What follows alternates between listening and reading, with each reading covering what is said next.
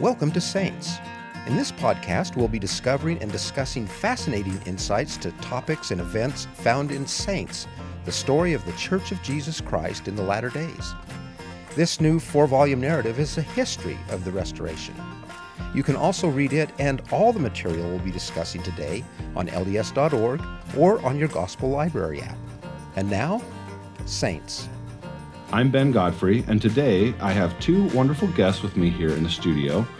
First, a lead source checker with the Saints Project, Leslie Sherman. Welcome, Leslie. Hi, thank you. And joining us again, our great friend, Sarah Eyring. Sarah has recently read Saints Volume 1 and will be sharing her thoughts and questions in our episode today. Welcome, Sarah. Hello. Today we're going to be talking about chapter 36. It's a pretty momentous time in the history of the church. And I thought we might start with the story of Mary and John Davis. Can you tell us, Leslie, who are these people? Where are they? What's kind of going on in their world? Sure. So, the time period that we're in is early 1841, and we've got Mary and John Davis who are in their mid 20s, and they meet as they are attending meetings that are held by the missionaries and they decide to join the church and get married and so they get married in December of 1840 actually now they're in England right so the they're in England the 12 uh-huh. are on their mission in England yep. we've got a branch meeting in London. We have people in other parts of London, but the Davises are in England. I forget, are they in London or? No, they're outside. So they're more on the western side of England in Herefordshire, is kind of where a lot of the missionary activity is going on. They actually live in a place called Turley, okay. um, which is outside of Herefordshire. And, you know, just newly married. And Marianne was actually a dressmaker, and John was a carpenter. So they joined the church, is that right? That's right, yep. They join the church, and it's just smooth sailing all the way to Nauvoo, of right? Of course not, nope. So they actually host meetings at their home for the missionaries to come and preach to people because they're the only members of the church in their town of Turley. And that doesn't go well, of course. There are a lot of anti Mormon feelings. And so, actually, mob members come and disrupt a lot of the meetings that they have. You know, in fact, one of them gets so violent that John actually is kicked and thrown to the ground and beat up so badly that he never recovers from his injuries and he actually dies. So here they are. They've only been married a few short months, and he passes away, leaving Mary alone and a widow. Wow. Let's listen to just a little clip from the book that, that talks about that part of the story. In Turley, Mary and John had faced hostility as soon as missionaries began preaching in their home. Rough men often broke up meetings and ran the missionaries off. Things only grew worse until one day the men had knocked John to the floor and kicked him mercilessly. He had never recovered. A short time later, he took a bad fall and began coughing up blood. The missionaries tried to visit the couple, but hostile neighbors kept them away. Confined to bed, John grew weaker until he died. When I read this bit of the story, I felt so sad for Mary because Mary is about my age and I can only imagine being married, like you said, a few short months. And then because of the religion that we were practicing, you know, to have such persecution and to, as a result, have my husband pass away, I could not even imagine it. But I'm actually even more impressed by the strength that she has in the decision that she makes next, right? To go with the other saints back to the States. Yeah, she decides to leave and go to Nauvoo. And I totally understand what you're saying too. I myself, I just got married in January. And so thinking, wow, what would that be? I mean, it's just so horrible that you're trying to start your life together as a newly married couple and then all of a sudden your world is turned upside down. So I agree that I think it takes a lot of courage and faith for her to follow the missionaries and decide to leave her family behind. She leaves her parents and Oh, that was, uh, you're reminding me, yes, that of course there was a couple of sentences that say she went home and she said goodbye to everybody. And it didn't sound like her dad was very happy. It sounded like he had sort of curt responses to her decision to leave. No, not at all. I think she was expecting him and her mother to, you know, maybe be a little bit more sad or dramatic. I don't know. I'd think that if I went to my parents and said, you know, I'm I'm leaving and I'll probably never see you again, you know, you would expect a little bit more of a reaction. But no, he just asked when her ship was sailing. So she went to Bristol, the port in Bristol, and he asked when she was leaving and she told him and you know when she was at the port i think she was expecting because her dad had asked you know when are you leaving i think she was expecting them to come say goodbye to her but n- that didn't happen oh. he sent lawyers yeah, to try this is such a it's awful kind of part of the story her dad sends these attorneys to try to catch her basically and keep her from leaving Exactly. And what I think is interesting is these lawyers are asking around because um, they're waiting to leave till the ship is ready. So she's in Bristol for about a week and they're asking, you know, have you seen this woman dressed in black? Because she's in mourning. So she's oh. Dressing, you know, because she's a widow now. And, you know, she decides that she is actually going to put her black clothes away in a trunk and dress like everyone else. So it's almost kind of a turning of a page for her. I see that she's you know, accepted that she needs to move on and, you know, move forward with faith. That's really interesting. Leslie, as a lead source checker for the project, one of the questions I think many of our listeners will have is where does this story come from? And, and I know there are hundreds and hundreds of sources, but can you give us just a little picture of your world? Like, how do we know this story? Where did it come from? How much artistic license was used in telling the story. Give us a picture for what that's like in your world. Sure, that's a great question. So, the particular source for this story is actually Mary herself. She left a really fantastic, robust reminiscence that she wrote when she was about 50 years old. And we have all the details from this story come from her. They're coming directly from her. And so, in terms of artistic license, we we're maybe putting it in words that we use today, but all the details are hers. And when we see dialogue in quotes, does that mean that it's actually a quote from the source? Yeah, it's coming directly from the source. Yep. It's, we aren't making that up. Yeah, so it, that that's one of the things that's I don't know if our listeners can just understand the magnitude of Leslie's job, but it is incredible the the work that her and her team have done on Saints to make sure that we are telling an accurate, a truthful, and an honest story. So it's awesome to uh, to have you here with us and to talk a little bit about the contribution that you and your team have made to the project. So Leslie, we have Mary going on to Nauvoo. Back in Nauvoo, things are progressing. The city is sort of being built, coming together. And Joseph invites this guy named Thomas Sharp, who's not a member, to come. Um, I, I, believe it's on April 6th. It's the, the anniversary of the church being founded. To come to kind of a celebration, brass band, little parade. Who is this guy, and why is Joseph inviting him to town to kind of witness the celebration? Sure. So, yeah, Thomas Sharp is an interesting guy. He is actually also young. He's tw- he's I think he's only 22 at this time. Yeah, he hasn't yet turned 23, and um, he's been invited by Joseph because he is a newspaper editor for the only non Mormon uh, newspaper in Hancock County. So he originally, he's new to the area himself, but he originally moved there um, to practice law, but instead decided to purchase a newspaper that was called the Western World. Um, in a town called Warsaw, which is just south of Nauvoo.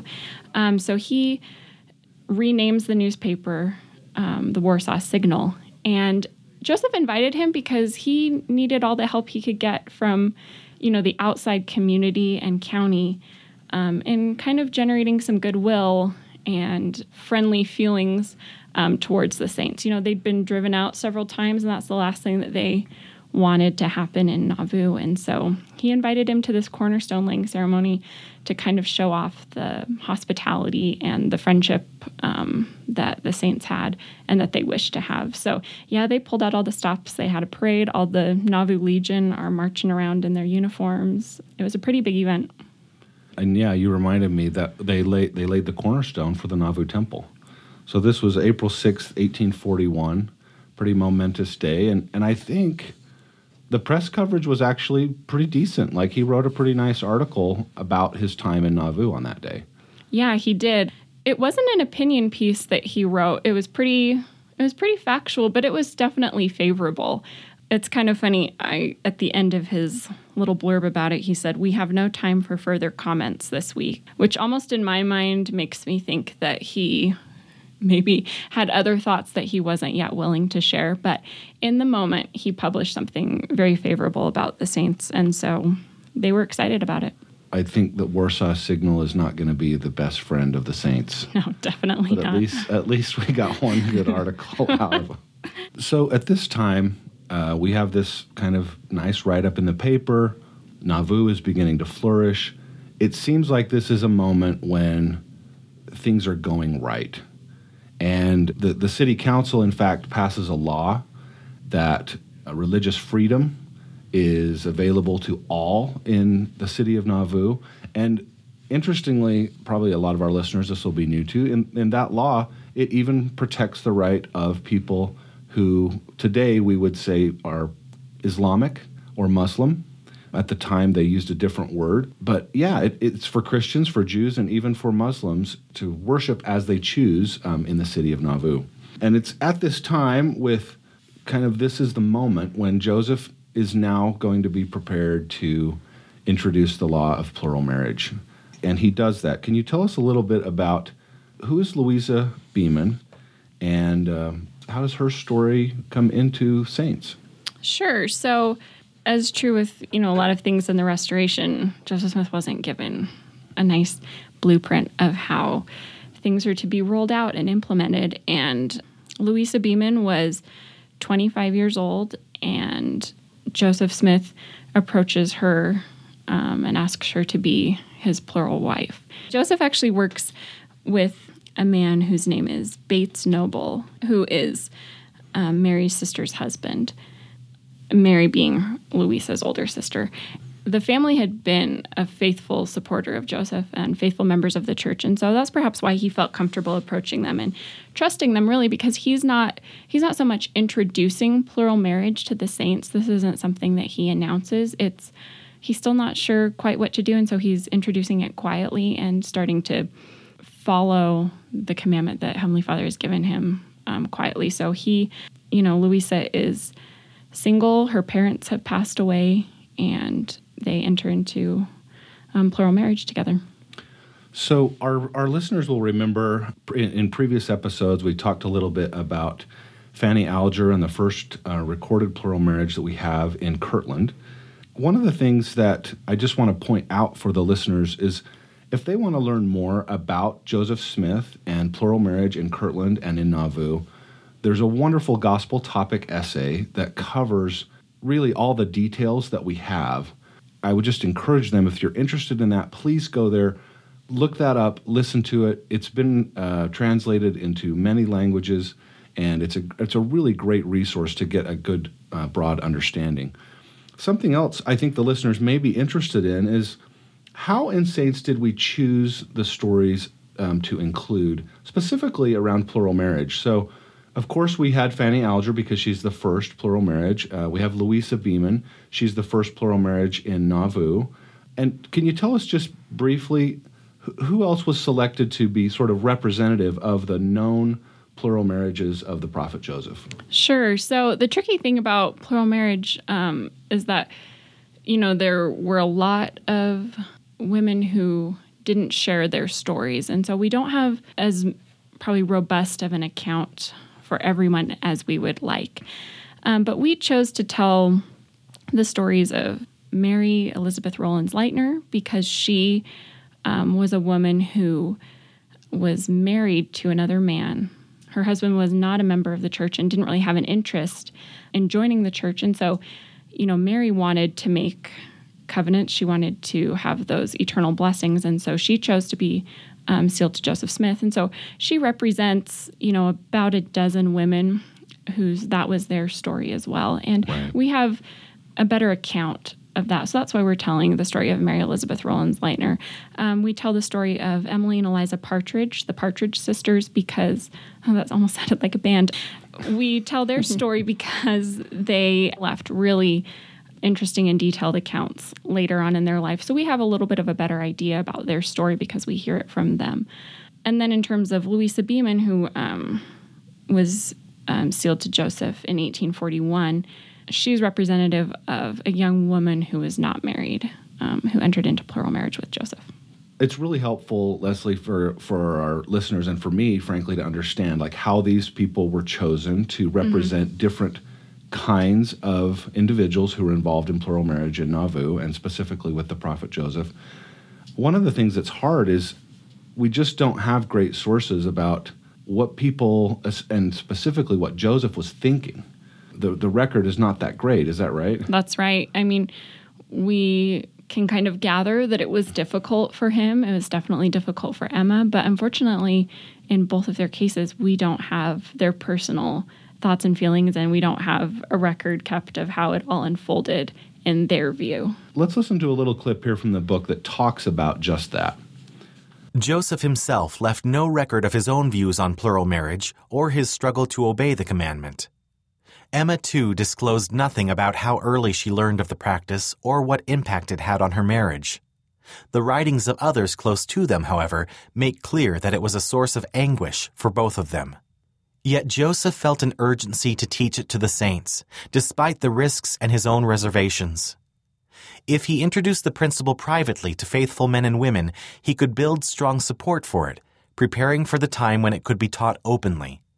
To accept plural marriage, people would have to overcome their prejudices, reconsider social customs, and exercise great faith to obey God when he commanded something so foreign to their traditions. Something that the readers might be interested to know about is in further chapters, how much more are we going to get into this? Because in previous chapters, we've kind of talked about a couple of stories briefly uh, in terms of their relation to the polygamy topic. But how much more are we going to talk about it? How much do you ask readers to defer to the sources? What is that like? Well, we'll see a few more storylines. So, like I, I, mentioned earlier, we'll see uh, Mary Elizabeth Rollins Lightner. We'll see um, Emily and Eliza Partridge.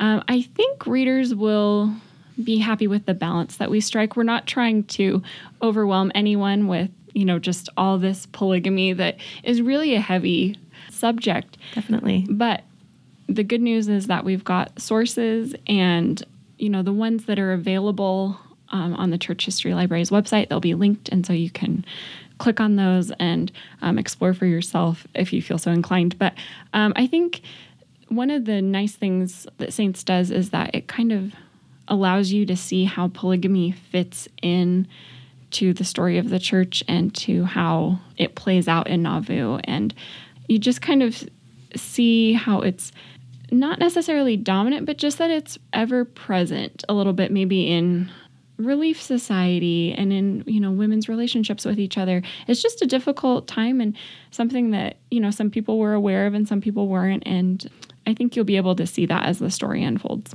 I really appreciate the topics for that purpose because, of course, this narrative is so huge and includes so many interesting things that uh, it's great that, of course, you have to keep going with the narrative. If you're, if you're reading in the chapters, but you can spend hours on these topics that go really in depth on, right. on interesting um, you know topics. Right. Yeah. It's we'd like to be able to tell everyone's story um, but unfortunately the sources don't allow that. And just the book we couldn't we don't want to give you a huge totally. textbook to read. So hopefully enough that you get an idea for what's going on and you feel like um, it's a representative of polygamy that's awesome let's come back now to uh, our good friend thomas sharp turns out that uh, john c bennett who is a member of the church is uh, elected to the county court he, he, gets an influential position and uh, and he was actually appointed to the county court, and that's kind of the problem. You know, Nauvoo is growing. There's a lot of um, Mormon citizens, and so people from an opposing political party are kind of feeling like, you know, these Mormons are going to take over the whole system, and they're going to be the ones running, you know, running things, and the other um, citizens and the other party isn't going to be represented. So when this happens, Thomas Sharp writes a nasty editorial or more and uh, we have Joseph writing a letter to Thomas Sharp asking him or telling him to cancel his subscription. Can you tell us yeah. a little bit about that letter? I, I think it's, I just think it's great. So, you know, Thomas Sharp is writing, calling into question, you know, Joseph as a prophet, and also he's he wrote something else that was a little weird, talking about the saints from England, saying that they were coming over to Nauvoo and writing back home to other saints that were still in England, telling them how terrible it was and questioning Joseph as a prophet. And you know, so Joseph, of course, doesn't take too kindly to this, and he writes just this short little piece asking to cancel a subscription. He Can you, says, can you read it for us? Oh, I'd love it's, to. It's too Yeah. awesome not to. Sure. He says, Sir, you will discontinue my paper. Its contents are calculated to pollute me and to patronize the filthy sheet. That tissue of lies, that sink of iniquity is disgraceful to any moral man. And this is my favorite part. He says, Yours with utter contempt, Joseph Smith. and then, P.S., please publish the above in your contemptible paper. I love Yeah. he, he is not pulling any punches with Thomas Sharp, and he tells him, "Take my nasty gram and publish it in your rotten paper." I mean, you know, he had tried to be friends with Thomas Sharp. He had him over to his house for a turkey dinner. I mean, I think you can't expect everyone to be your friend, but this just seemed a little harsh. yeah, it's it's sort of over the top, and and Thomas is just going to become a thorn in the side to the saints in Nauvoo with the with the Warsaw Signal. On a different front, there's so many things happening. We need to remember that Orson Hyde is on his way to Jerusalem. He's been trekking across Europe. Why is he going there? What is what's his mission? And, and can we can you tell us a little bit about what he's up to? Sure. So Orson Hyde in 1840 or so, he had had a dream that he was going to um, travel through Europe and visit the Holy Land.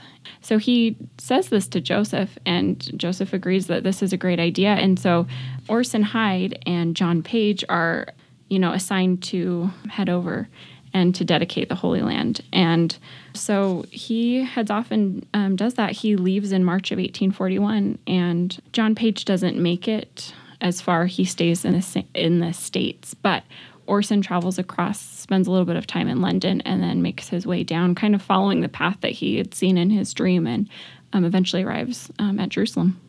Was he hoping that he could preach there, or what was his purpose in going? So he did want to preach to the Jews, and he did preach along the way. He sets up meetings with um, some leaders. He writes to them and um, sets up some meetings while he's there. Oh, that's cool. Yeah. If the readers happen to look, if you have the printed book, you can see we have a map that shows Orson Hyde's kind of trek, and uh, we tried to be faithful to where he actually went on his journey. Some of some of it's overland, some of it's via water, but there's a lot through Europe that he's actually trekking overland. It's it's an amazing journey, and then of course, probably something many of our listeners and members are familiar with is he dedicates the Holy Land as a gathering place for the Jews. Right. Let's just listen to a little clip here, actually, from the book that talks about that dedication. Incline them to gather in upon this land according to thy word, Orson prayed. Let them come like clouds and like doves to their windows. When he finished his prayer, Orson made a pile of stones at the site and walked back across the valley to pile more stones on Mount Zion as a simple monument to the completion of his mission. He then began the long journey home. So this is pretty incredible. I mean, here we are, 1841, and here's this lone member of the church building a monument in Israel. And I think for many of us, we see the modern state of Israel as a fulfillment of his dedication of this land. It, it's an amazing story to me.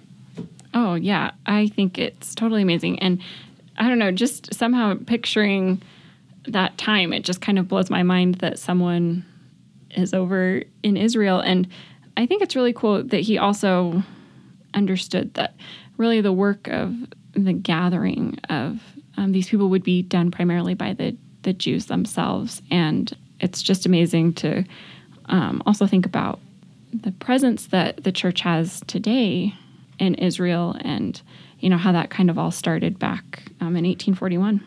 There is a topic on this. It's called the dedication of the Holy Land. I'd invite our listeners to check that out. Um, but I do want to read you just one little piece of that because I thought it was amazing when um, this is concerning the, the BYU Jerusalem Center. And I want to just read what Elder Howard W. Hunter, at that time, who was in the Quorum of the Twelve, later the president of the church, uh, what the topic says. Elder Howard W. Hunter of the Quorum of the Twelve, who had played an important role in establishing these Latter day Saint institutions in the Holy Land, taught that the monument to Hyde's prayer did not mean, quote, that we favor only the aims of the Jews. The church has an interest in all of Abraham's descendants, he reminded his listeners. That, quote, Jerusalem is sacred to the Jews, but it is also sacred to the Arabs, end quote. He concluded, quote, both the Jews and the Arabs are children of our Father. They are both children of promise, and as a church, we do not take sides. We have love for and an interest in each. The purpose of the gospel of Jesus Christ is to bring about love, unity, and brotherhood of the highest order. I love that President Hunter brought together everyone. Because ultimately, the gospel is a gospel of peace. And it affected me I'd never read that before. I didn't know that when the monument to Orson Hyde's dedication was dedicated that we talked also about the people in Palestine who are not Jews. And I was I was grateful to know that. So I'd encourage our listeners just check that out because the topic has much more you can learn from as well. So Leslie, there are a couple of difficult topics, you know, for for some readers and maybe for fact checkers. There are interesting topics that come up in this chapter. What was it like as you were searching through sources and kind of really having to face these issues head on, not only as somebody who's presenting them to the public, but also as a member of the church yourself? Sure. Um, yeah, it's you know I you know being truthful, it's it's hard, you know, especially when you're looking through all these sources and especially I remember when I was source checking um, this chapter and other chapters that will follow, it's it's heavy. And when you're just looking at that, it's um, it seems a little overwhelming, and you start to kind of, you know, wonder, you know, why, and you know, it just brings up a lot of questions. But you know, I find a lot of comfort in the sources themselves.